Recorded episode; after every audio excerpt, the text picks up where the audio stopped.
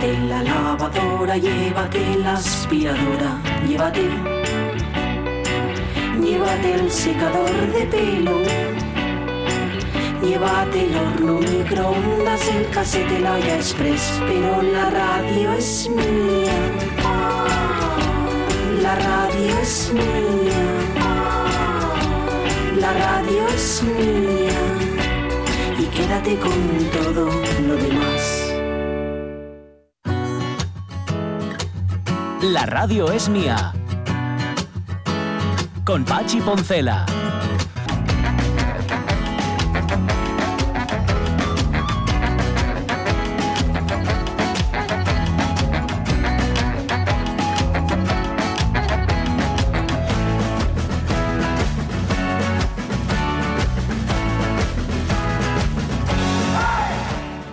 Las 12 y 16 minutos de la mañana, estaba escuchando a Sabino hablando sobre el.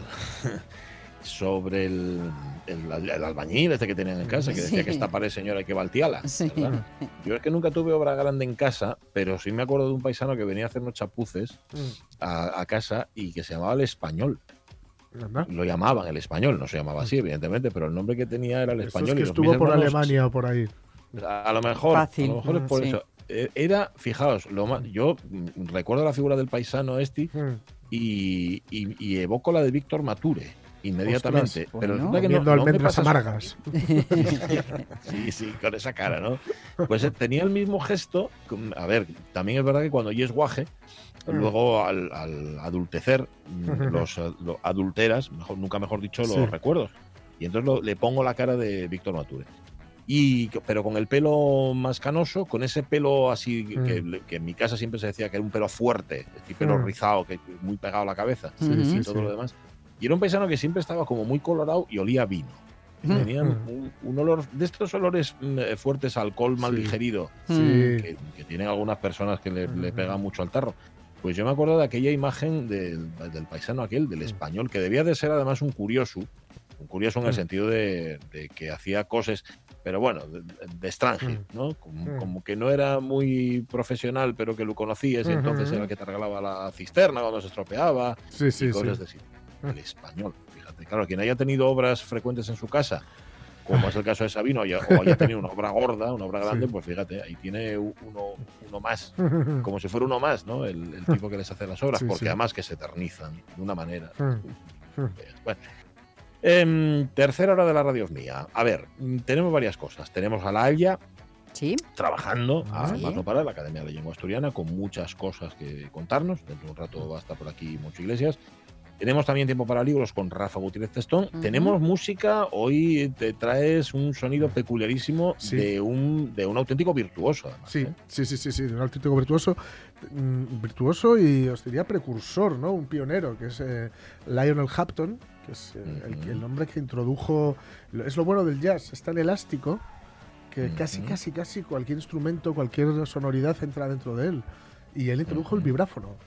Mm. Y, y os aseguro, yo es que además tengo cierta debilidad a partir de un disco que me compré hace mucho, mucho tiempo, eh, de Quincy Jones, eh, Sí. tocando, que era, que era eh, que se centraba en el vibráfono y me encantó, porque es un instrumento que a priori yo no le veía tampoco así mucho, pero es que tiene una sonoridad, eh, por un lado muy saltarina, pero también muy delicada, ¿no? Y le encaja muy bien. Y luego este hombre, lo, la- lo que hacía Lionel Hampton con el vibráfono no es de este mundo. Pu- pu- ¿Puedo hacer una pregunta? ¿Qué diferencia hay entre un vibráfono y un xilófono? Es más grande. Vale, el tamaño importa.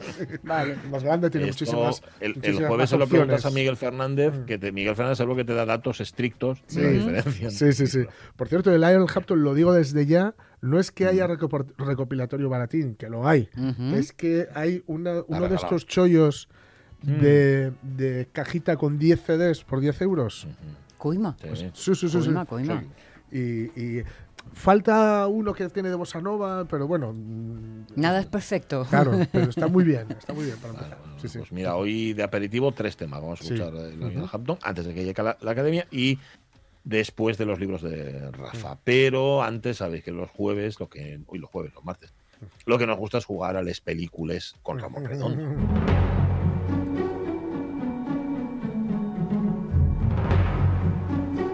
Y hoy, por cierto, este jugar a las películas va de homenaje. ¿Cómo está Ramón Redondo? Buenos días. Buenos días. ¿Qué tal? Hola. Ramón. Os contábamos que a principios de la semana pasada moría en Madrid el actor asturiano Juan José Otegui a los 85 años. Y una cosa, nos comentaba Ramón Redondo en su momento, sí, los periódicos asturianos reaccionaron con, con rapidez.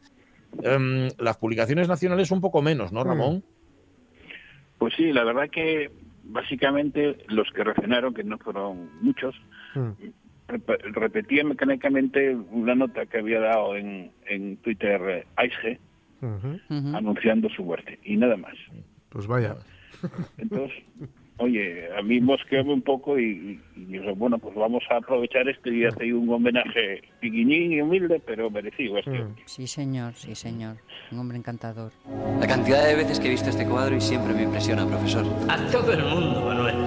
Pues esto que estáis viendo sucedió aquí en Madrid el 3 de mayo de 1808. Dicen que Goya, acompañado de un criado, se fue a medianoche a donde estaban los pobres fusilados. Y allí mismo, a la luz de la luna, con lápiz y cartón, tomó apuntes de los cadáveres, de las posturas de los muertos. Ese boca abajo, que el boca arriba. Por eso no es de extrañar que Goya, testigo de tantos horrores, estuviera tan serio y escéptico en este retrato. ¿No veis en su rostro una cierta amargura? Algo así como una profunda desesperanza.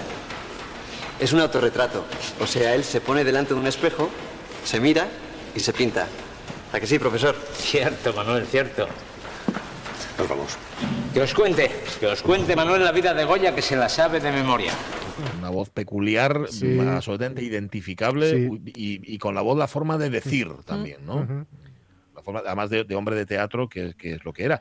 Que había nacido Ramón el 9 de marzo del 36 en Oviedo y que en principio su idea no era dedicarse a la actuación, a la interpretación, ¿no? Él siempre quiso ser futbolista y no se daba mal. Vaya. Sí, ¿eh? Siendo un menor de edad, estuvo a punto de fichar por Vetusta, pero necesitaba el permiso del padre, que dijo que no. Yo no sé si su padre llega a saber que si la opción era entre futbolista y actor, Ya. Igual. Sí, sí. Pero bueno, y, y fue en la universidad, ahí sí, ahí sí que entró en contacto con el teatro ya en la universidad, ¿verdad? Sí, empezó Derecho y estando en tercero, le habían hecho la entrevista en la, en la radio universitaria y el director del Teatro Español Universitario fue por él. Dijo, oye, gustóme la voz y quiero que vengas otra vez a hacer teatro conmigo.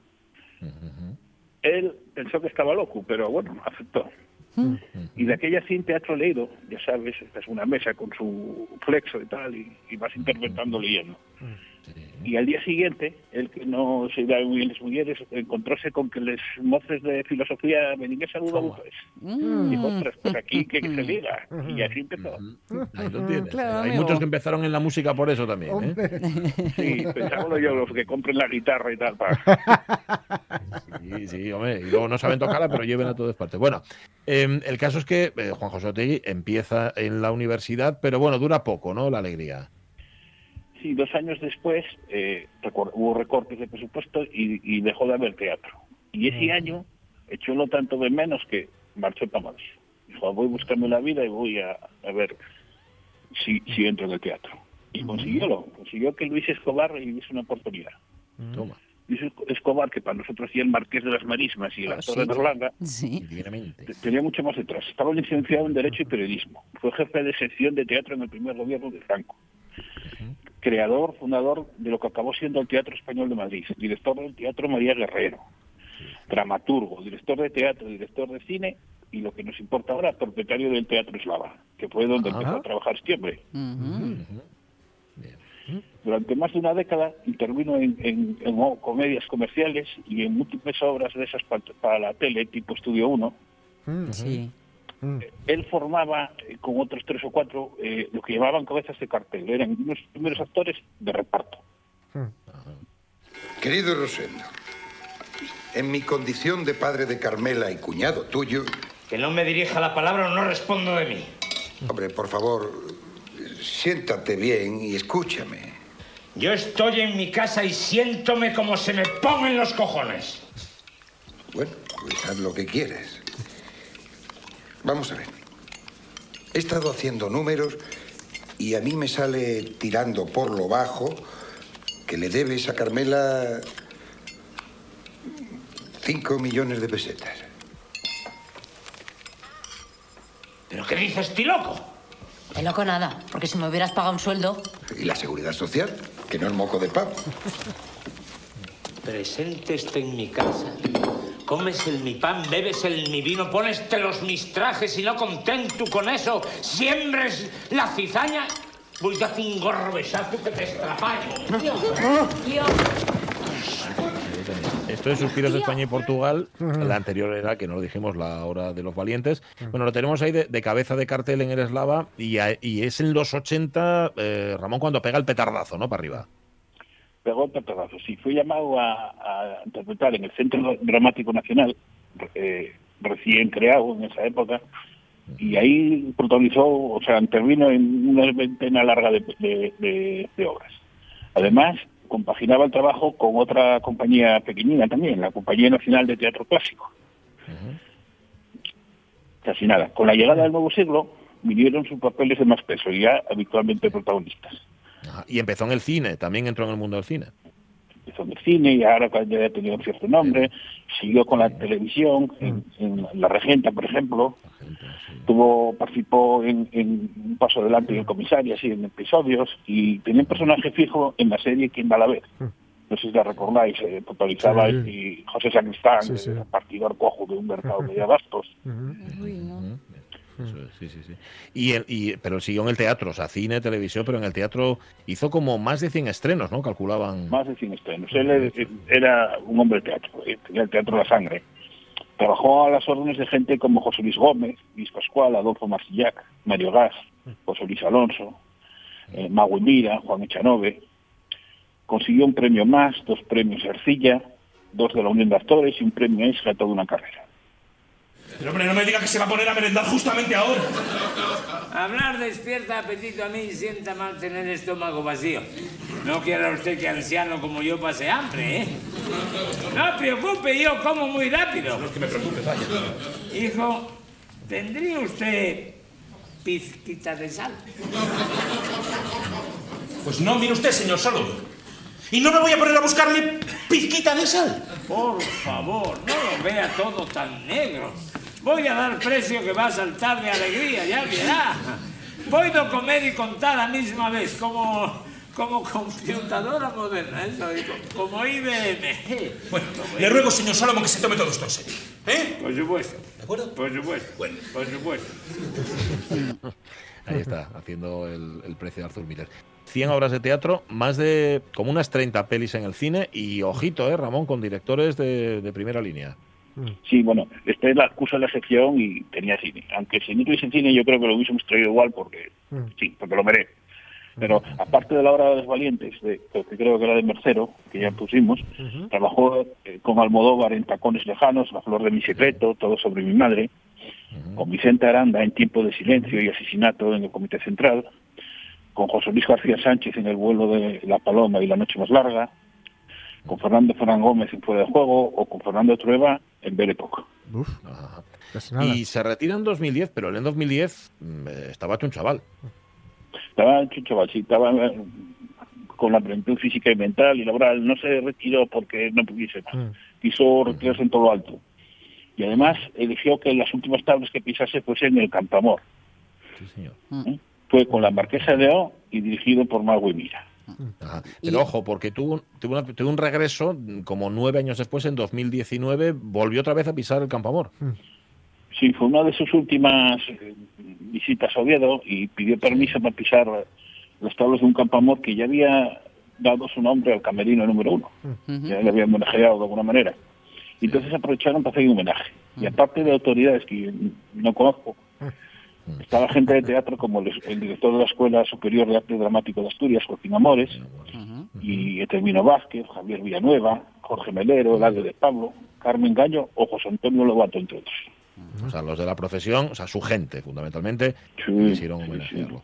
Era un tipo, vamos, tenía fama de, tú lo decías antes, Sonia, de ser un tipo muy afable, mm, siempre con muy buen humor, y además esa pasión por el fútbol, Ramón, que nunca le abandonó, ¿no? No, decía que el fútbol y el teatro se parecían Mm. y, sa- y sabía que las tablas era el porqué de su vida. Para él el teatro era la madre de todo. Era una profesión maravillosa en la que vivió feliz. Y dijo algo así como, lo que el teatro me dio como ser humano para engrandecerme ha sido tanto que me siento suficientemente pagado.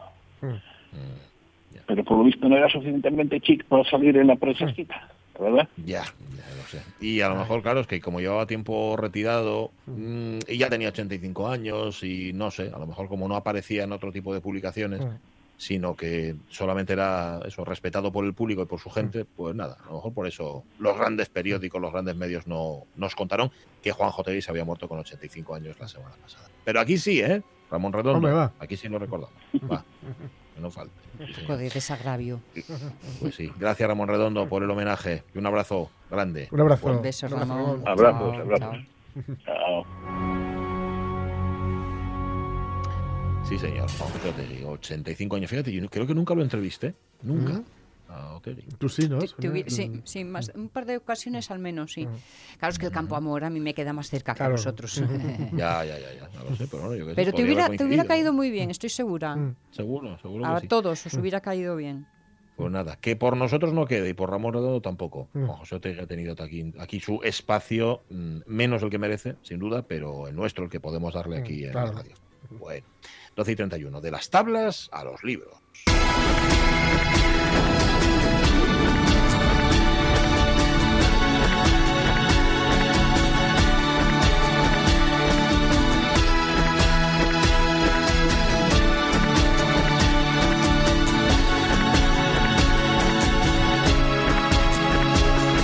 ¿Cómo está Rafa Gutiérrez Testón? Muy buenos días. Muy buenas. ¿Qué tal? Buenas. Hola, Rafa. Muy bien, ya está recuperado. Yo- bueno, a ver, a ti tampoco que perdiera el Sporting no te afectó en, en lo vital, pero bueno, un poco de resquemor sí queda, ¿no? Queda, queda. Que, porque, ¿Para qué nos vamos a engañar? Queda, queda ese resquemor, está ahí, está ahí danzando un tiempo. Pero bueno, ahora ya pensando en el, en el Zaragoza Sí. y asegurar y asegurar el playoff. ver si Importante ese, ¿eh? Importante. Sí, sí, que no Uf. sea esto el, el fin, que no sea una catombe, porque ahora ya empiezas a pensar, ves el calendario de los que quedan, antes veías el calendario y todos te parecían fáciles, ahora los ves y te parece que imposible, Sí, ya, sí, sí, ya sí, no vas a ganar ni un partido aquí, Sí, sí, sí, así es, así es. aquí a final de temporada. Pero bueno, esas son las cosas que tenemos los, los, los que nos gusta el fútbol, estamos chiflados. algo, algo de chiflado sí que tenéis. Bueno, eh, y encima librero, o sea, es que lo tienes todo. ¿Qué, qué nos traes hoy? Rafa. Pero hoy estamos en la, estamos en la semana del libro. Sí. que tenemos el, el día del libro, el día 23 de abril. Y así yo me acuerdo mucho el 23 de abril del año pasado, que fue uno de los días más tristes, tengo que decirlo, de toda mi vida. Mm. Sí, señor. El 23 de abril de 2020. Estábamos Y este todavía año con el susto puesto, imagínate. Estábamos confinados todavía. Estábamos ahí y ver que era el 23 de abril, que estaban todas. Aunque también tengo que decir que fue un, un día muy guapo, ¿eh? porque aunque no, no hubiera el contacto físico, sí que hubo a través de redes sociales y de llamadas, pues yo creo que mucho cariño hubo ese día, ese 23 de abril. Sí, señor. Bueno, pero esta vez se va a celebrar y, y por todo lo alto, bueno, por todo lo alto, a ver, con las pruden- la prudencia, las medidas sanitarias, etcétera, etcétera, pero bueno, si confirmas con actos y con muchas cosas. Sí, sí, sí, sí. Yo creo que este año, pues, como las presentaciones sigue siendo algo algo complicado porque es juntar a, a mucha gente que no tiene las librerías capacidad, por lo que se está optando en muchas ocasiones, eh, tanto en Gijón, Oviedo, en, en Mieres, son, son firmas. Escritores, escritoras que se acercan a las librerías a firmar y, y, bueno, a pasar, un, y- ir dividiendo las horas. Por ahí andarán, creo que Pachi Poncela y Leticia Mm. Sánchez, que van a estar el jueves, a las seis en la librería central, me parece, ¿no? En la librería central. Yo haciendo bultu. Sí. Sí.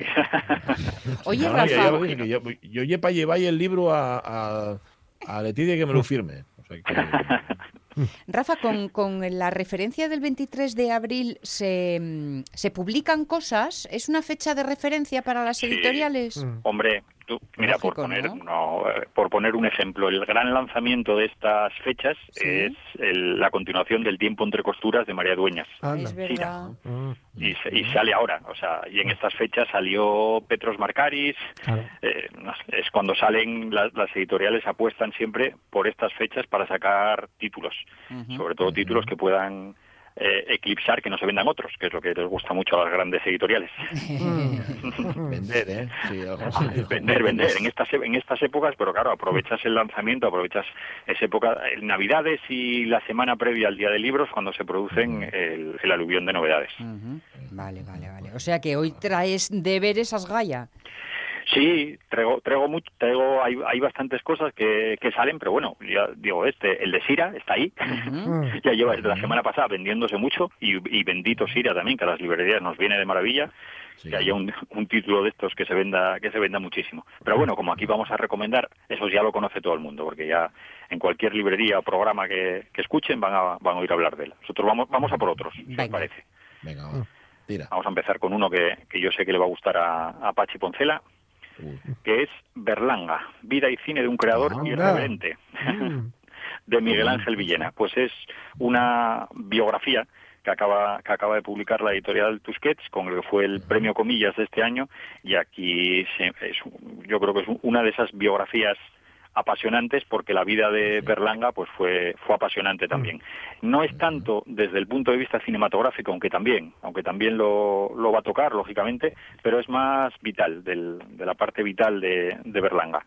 El libro que yo creo que va a ser un poco polémico también por algunas cosucas que nos va a contar sobre su Ah, sí. infancia y sus su ideología. Pero bueno. Ajá. Bueno, la ideología de él estaba clara, nació en un, en un tiempo, en el tiempo que le tocó, y Claro. en efecto, yo, yo creo que, a ver, no era Bardén, evidentemente. No. no no Iba no por, otro, iba por otro lado, pero bueno. Vale, pues mira qué bien. Oye, yo te tengo encargado una biografía, creo que te voy a encargar dos, ¿eh? Me da la impresión. Esto también. Ujú. sí la otra es la de Javier Crae que- La de Javier Clae, sí señor. efectivamente otra otra biografía muy recomendable siempre Pero esta no la leí todavía Vale. Bueno, ¿qué más? A ver. Mira, tengo otro libro que, que se titula de este vamos a hablar probablemente probablemente la semana que viene. Tengo una tengo dos cocinas para entrar en, en directo y una de ellas es Marta Fernández que acaba de publicar en Círculo de Tiza un libro que se llama No te enamores de cobardes con el cual me lo he pasado de maravilla este fin de este Sí. fin de semana. Es eh, es un libro que es un canto de amor al cine y a los libros, o sea que yo cómo no me lo cómo no me lo voy a pasar bien. es un ensayo, pero tampoco es un ensayo que tenga una unidad. Es simplemente reflexiones que puede hacer ella sobre, sobre cine, pero no un, un cine bastante popular en muchos casos, pero tiene referencias desde el cine clásico hasta Pulp Fiction o música con, con David Bowie, pues momentos del cine que a ella le, del cine, de la literatura, de la música que a ella le, le sugieren y es la manera, la manera en que tiene, que tiene de contarlo. Ahí a mí ya me ganó un- uno de los capítulos en los que habla de, de libros precisamente y, a- y habla de la obsesión que, que yo la tengo de fijarte en lo que está leyendo la gente. Ah, sí. Que a, mí, que a mí- que a mí me pasa, por ejemplo, vas a la playa y yo hasta que no tengo a todos los de alrededor controlado el libro que están leyendo, no estoy tranquilo. Y en, y en las pelis, ¿no te pasa en las pelis Y en las también? pelis también. El libro que está apoyado Sí. en cualquier sitio y tal, a fisgarle. Además, además, muchas veces, a veces sí, pero otras veces no, mm, tiene, tiene su porqué. En Bueno. Apocalypse Now, por ejemplo, Las se ve la rama sí. dorada de, Fra- de Fraser. O sea, Ajá. los libros que hay tienen mucho que ver con lo que cuenta la película. A veces no son puro atrexo. Sí, sí, sí. sí. Esa- Esa película Apocalipsis Now creo que la has visto alguna vez, ¿eh, Jorge? Sí, sí, alguna, alguna vez, alguna vez. Por eso la recuerda vagamente. Claro. alguna vez ese horror. Pues un libro que, bueno, yo creo que cualquiera se lo va a pasar de maravilla. Tiene un capítulo dedicado a, a la gran belleza, a la película Gran Belleza, que es Anda. maravilloso, a las puertas en el cine. Tiene otro es y te va poniendo momentos en los que las puertas son significativas dentro del mundo dentro del mundo del cine y eh, me- te viene a la cabeza claro el, la, la de Centauros del Desierto, ese Sí, umbral sí. que, que cruza John, John Wayne, pero después las lleva también a Tarantino porque te va te va mezclando las las referencias que pudo haber tenido también Tarantino de cine de cine clásico. Después el No te enamores de cobardes porque te va poniendo el que da título al libro porque te va poniendo referencias de relaciones en las que una de esas partes, pues al final una de las partes de esa relación no tuvo la valentía suficiente para dar el paso y te da una lista de películas y de, y de actores y actrices interminable donde, donde sucede eso. No sé. Es un libro que se lee con muchísimo agrado, puede haber algún capítulo que te interese más que otros, pero es maravilloso. Recuerdo también el, el capítulo dedicado a, al mago de Oz. Además, recordando cuando lo, cuando lo veía, cuando lo vio en la tele y que comprendió ella que ahí estaba todo, ¿no? En el mago de Oz estaba todo el universo posible. Qué bueno. Recuérdanos el título, ¿cómo es? No te enamores de cobardes. La autora es Marta Fernández, que fue, bueno, estuvo, fue mm, presentadora en Telecinco, en Noticias 4, en Televisión Española también, y había publicado una novela en, en la editorial Planeta y ahora acaba de publicar en Círculo de Tiza este ensayo. Y estuve estuve ayer hablando con ella y la semana que viene la tenemos sin falta en el programa. Ay, qué Ah, qué bien. Qué bien. Qué lujo. Qué bien, qué bien. Pues qué estupendo. Sí, señor. Pues nada, nada, mira, mira qué bien. De verdad eres un productor, o sea, eres colaborador y productor. No sé. ¿Qué escudas? Oye, uno más, uno más. Uno más, Rafa. ¿Qué es eso de productor? Eso no sé yo. Sí, eso. Es como reproductor, pero sin la red. Uno, una más, venga, tira. Uno más. Pues mira, eh, la editorial Salamandra, que ya sabes que es una, también sabes que es una de mis favoritas, suele sacar cada año sí. algún libro de estos maravillosos y ahora le toca a Janet Skeslien Charles, solo les falta ponerme nombres que pueda decir perfectamente. Janet Ske- eh, Charles acaba de publicar La Biblioteca de París. Y aquí nos vamos a, pues mira, bueno, ella es eh, autora canadiense, ¿eh? pero vamos a estas cosas que yo ignoro tanto. Y es que eh, la Biblioteca Americana de París fue la única institución así grande de- en, en París que durante la Segunda Guerra Mundial pues permanecía abierta. Y tuvo que soportar bastantes presiones por parte de esos nazis malotes que, que no solamente que bueno ya vieron que era imposible casi cerrarla pero querían controlar lo que se lo que se podía sacar de esa biblioteca americana de, de París y aquí te cuenta la historia de una mujer que consigue hacer realidad su sueño que es entrar a trabajar en esa biblioteca. Lo que pasa que al poco pues se produce la, la invasión de los de los alemanes de, de París el asedio nazi y entonces ella lo que se une ella se une a la resistencia y no solamente te va contando su labor dentro de la resistencia, sino su labor también dentro de la, de la biblioteca para conseguir que tuviera, den- vamos, dentro de la norma- normalidad que pudiera seguir funcionando.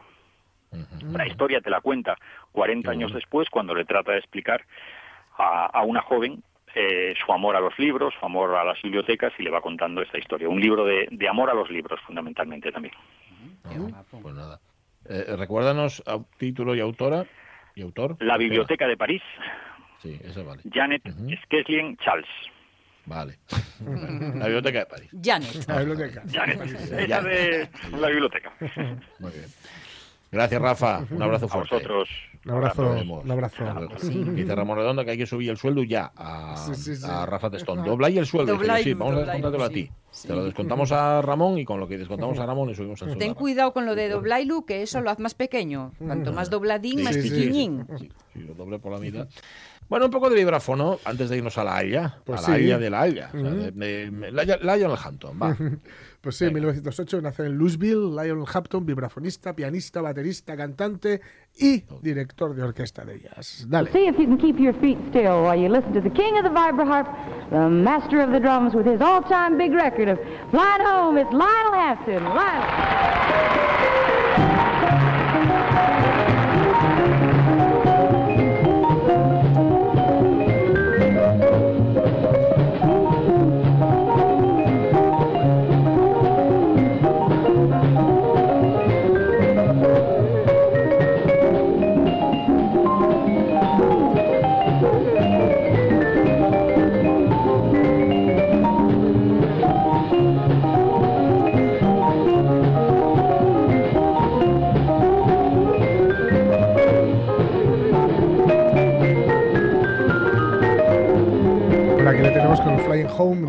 57 ya vemos lo que, lo que es capaz de ir dibujando ¿eh? con, con, el vibráfono, que tiene además eso, esa sonoridad tan particular y que se adapta también al jazz. Eh, un poco sorprendentemente, al menos, ya digo, a mí la primera vez que lo escuché me, me, me sorprendió un montón. Él había tocado en Chicago, había estado muy por la costa oeste también, y la verdad es que em, el, punto de inflexión es cuando conoce a Louis Armstrong, cuando toca con Louis Armstrong, llega a tocar con él bastante tiempo, y este, Louis Armstrong, que mm, era un, gran conocedor de lo que había sido el origen del jazz, pero que tenía también muy buen ojo para lo que podía ser el jazz, le, mm, le animó a probar con el vibráfono. Pon- Cuando sí? él había, sí, Fue el impulsor de esa fue, idea. fue el que le dijo que cómo no probaba, ¿no? Ujú. El Lionel Hampton ya había estado probando, muy probablemente también el Louis Armstrong lo había escuchado, lo había escuchado tocar y había visto lo bien que quedaba y le probó a que lo intentara. Y seis años después, Lionel Hampton era muy famoso, se convirtió en un tipo muy, muy famoso por, precisamente por, por haber sido quien introdujo y el que lo introdujo de una manera tan excelsa ¿no? el vibráfono dentro de lo que era la, la, la panoplia ¿no? de instrumentos que, que, podían utilizarse y que se utilizaban en, en el jazz.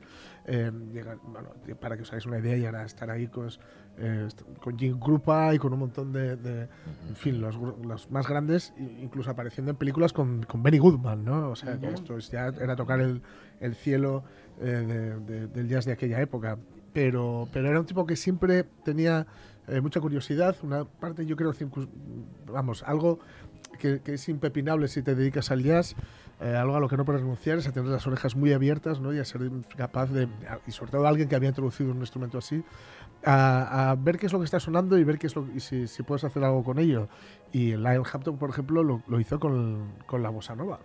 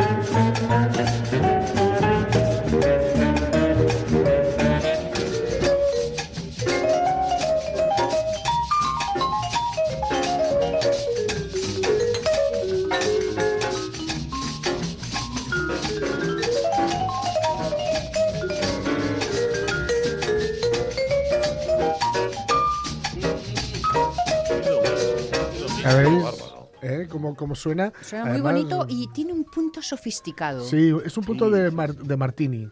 Sí, de, eh, de, eh. de vermouth, sí, señor. En, en, algún sitio así que, con, que tenga... Eh, es la yo, precuela del Chilau. Ese sí, que tenga ahí rollos de leopardo, ¿no? sí, además él, él era percusionista también, con lo cual por eso veis al principio de la canción, que además con el ritmo aquí de, de la, esa cosa sincopada ¿no? al principio uh -huh. y, y, como él, ya digo, tanto podía ser el solista con el biográfono como un percusionista. De hecho, él estuvo con Goodman, con Benny Goodman hasta 1940 tocando la batería, a veces cantando incluso. Luego formó una big band, ¿no? el, el Flying Home que escuchábamos al principio fue el gran éxito que tuvo. Eh, se acercó al rhythm blues, eh, se acercó también al, al bebop de, de, de, mediados de los 40, cuando las grandes orquestas, un poco pues por la guerra, etcétera, fueron decayendo y, uh -huh. y, y, él, bueno, comenzó pues a, a, ver otros nuevos brotes en el, en el tronco del jazz, ¿no? Eh, decir que bueno tocó con Dina Washington por ejemplo y de hecho Dina Washington fue le ayudó mucho a Lionel Hampton a triunfar con Dexter Gordon con Charles Mingus con Fats Navarro con Wes Montgomery con Benny bueno en fin una barbaridad de, de, nombres que hicieron que él fuera siguiera siendo un nombre muy muy muy popular y liderando bandas hasta mediados de la década de los 90 ¿no? o sea que en realidad uh -huh. era un tipo es un tipo que a lo mejor no suena menos que otros grandes nombres tal vez por el, por el, por el instrumento que digamos del que él hizo santo y seña pero que es, ya digo, muy, muy recomendable. Y es el Milestones, mm. Milestone no, no, por miles, sino por, digamos, mm. las piedras angulares de su carrera. Cuestan como 11 o 12 euros y son 10 discos de, de, de Lionel Hampton. Muy recomendables. Eso sí, antes de ello, antes de que lo compren y antes de la Haya, les vamos a regalar una nueva medida de lo que es la sutileza. A partir de ahora, mm. eh, -hmm. quienes escuchan este, este programa podrán medir lo que es la sutileza utilizando como baremo esta canción.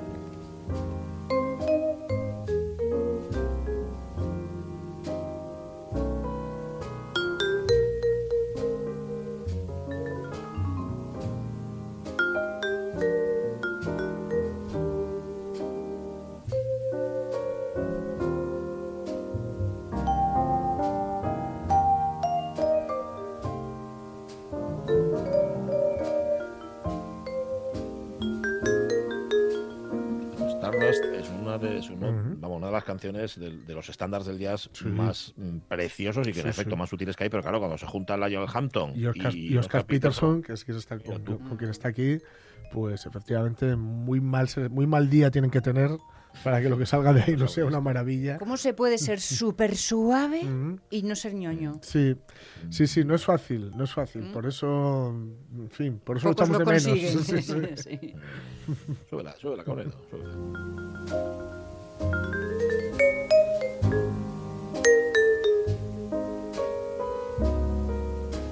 Que esto no es música para leer o para estudiar, que tiene energía sin tener, Sí, no mol- sin avasallar nada. Sí, sí, sí, sí.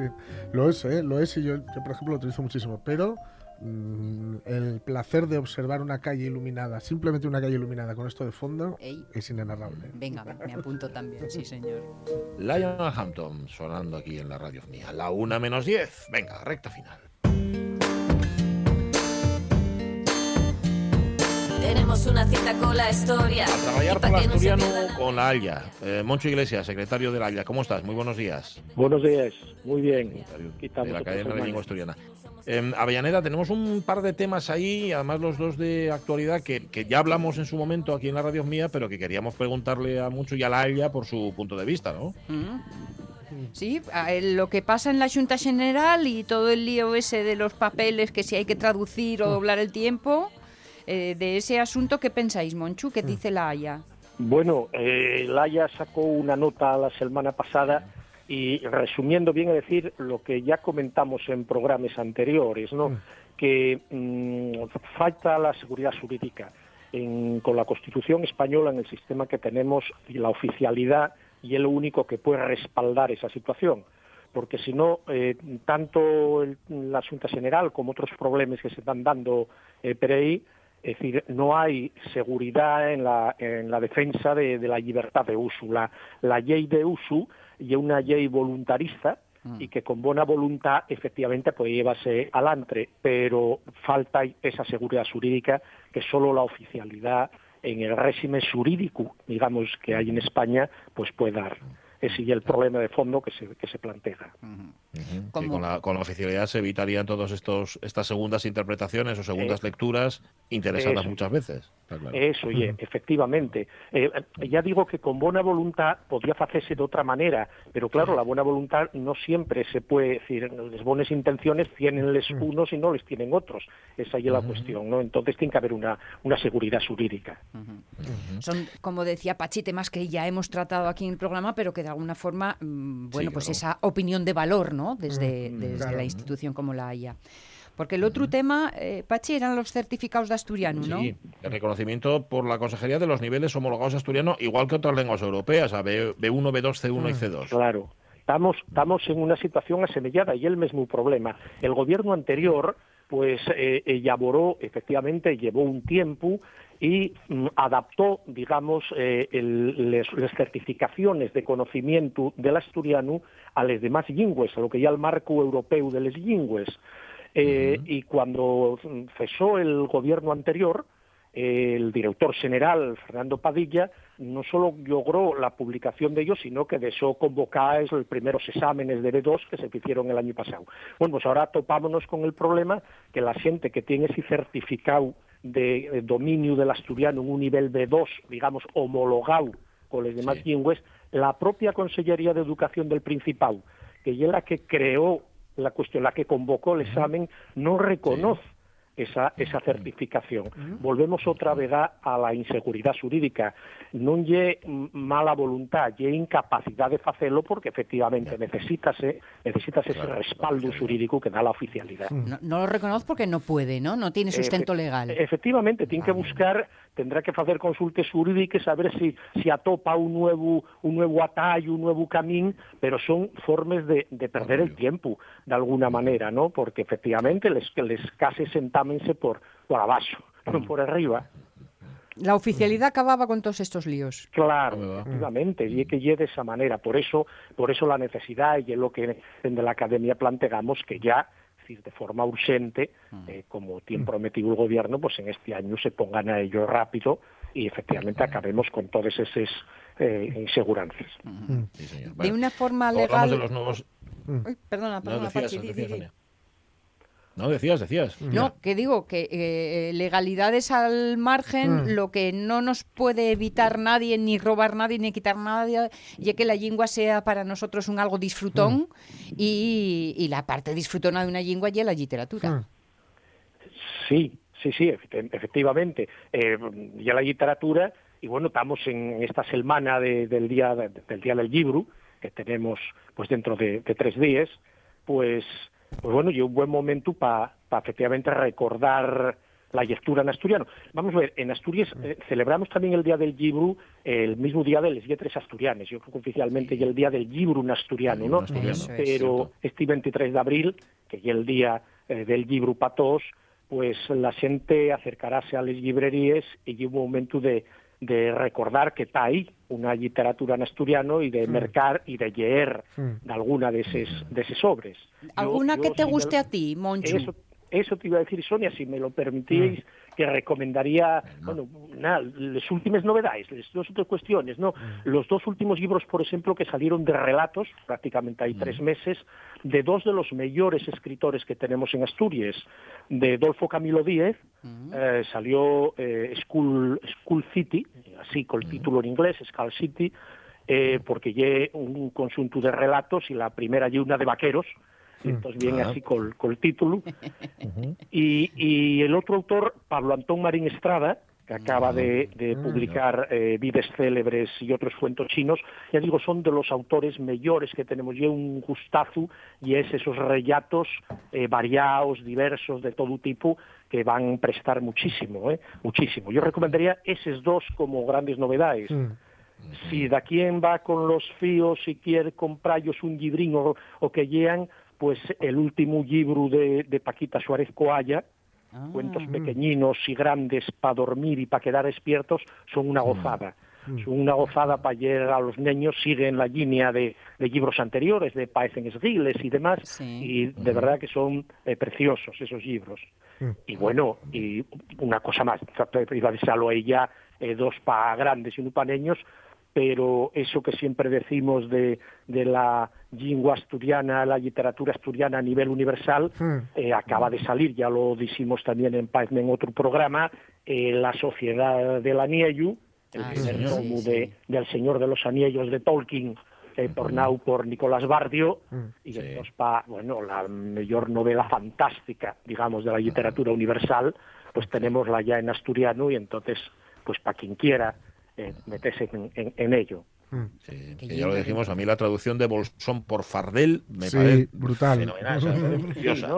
Sí, sí, efectivamente. Es, eh, esa Fardel, bueno, explícalo muy bien el autor ahí, que cómo prefiere efectivamente ese matiz de, de Fardel frente a Bolsona, ¿no? Pero bueno, bien, perfecto.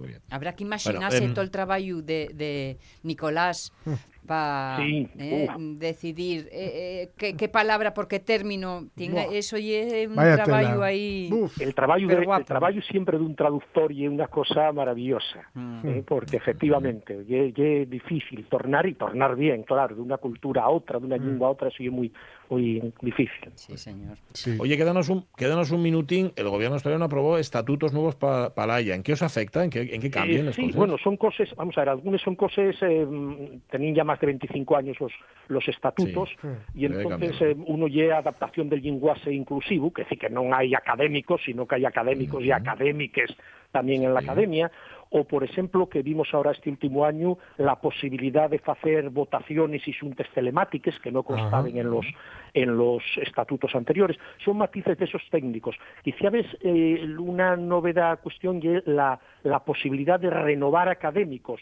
No constaba en los estatutos anteriores el cese de los académicos. Vamos a ver, los académicos solo cesaben por defunción simplemente, ¿no? Y ahora, efectivamente, darse la posibilidad de si algún, de algún académico eh, mm, mm, mayor de 70 años y él quiere renunciar, quiere decir, los, los Ah. académicos efectivamente sigue siendo vitalicio, pero si él quiere renunciar por razones de que ya mm, ve que puede trabajar sí, sí, sí. lo tal, pues puede presentar la renuncia y entonces puede nomarse otro académico para sustituirlo, que hasta este momento no era posible. Que sois en total.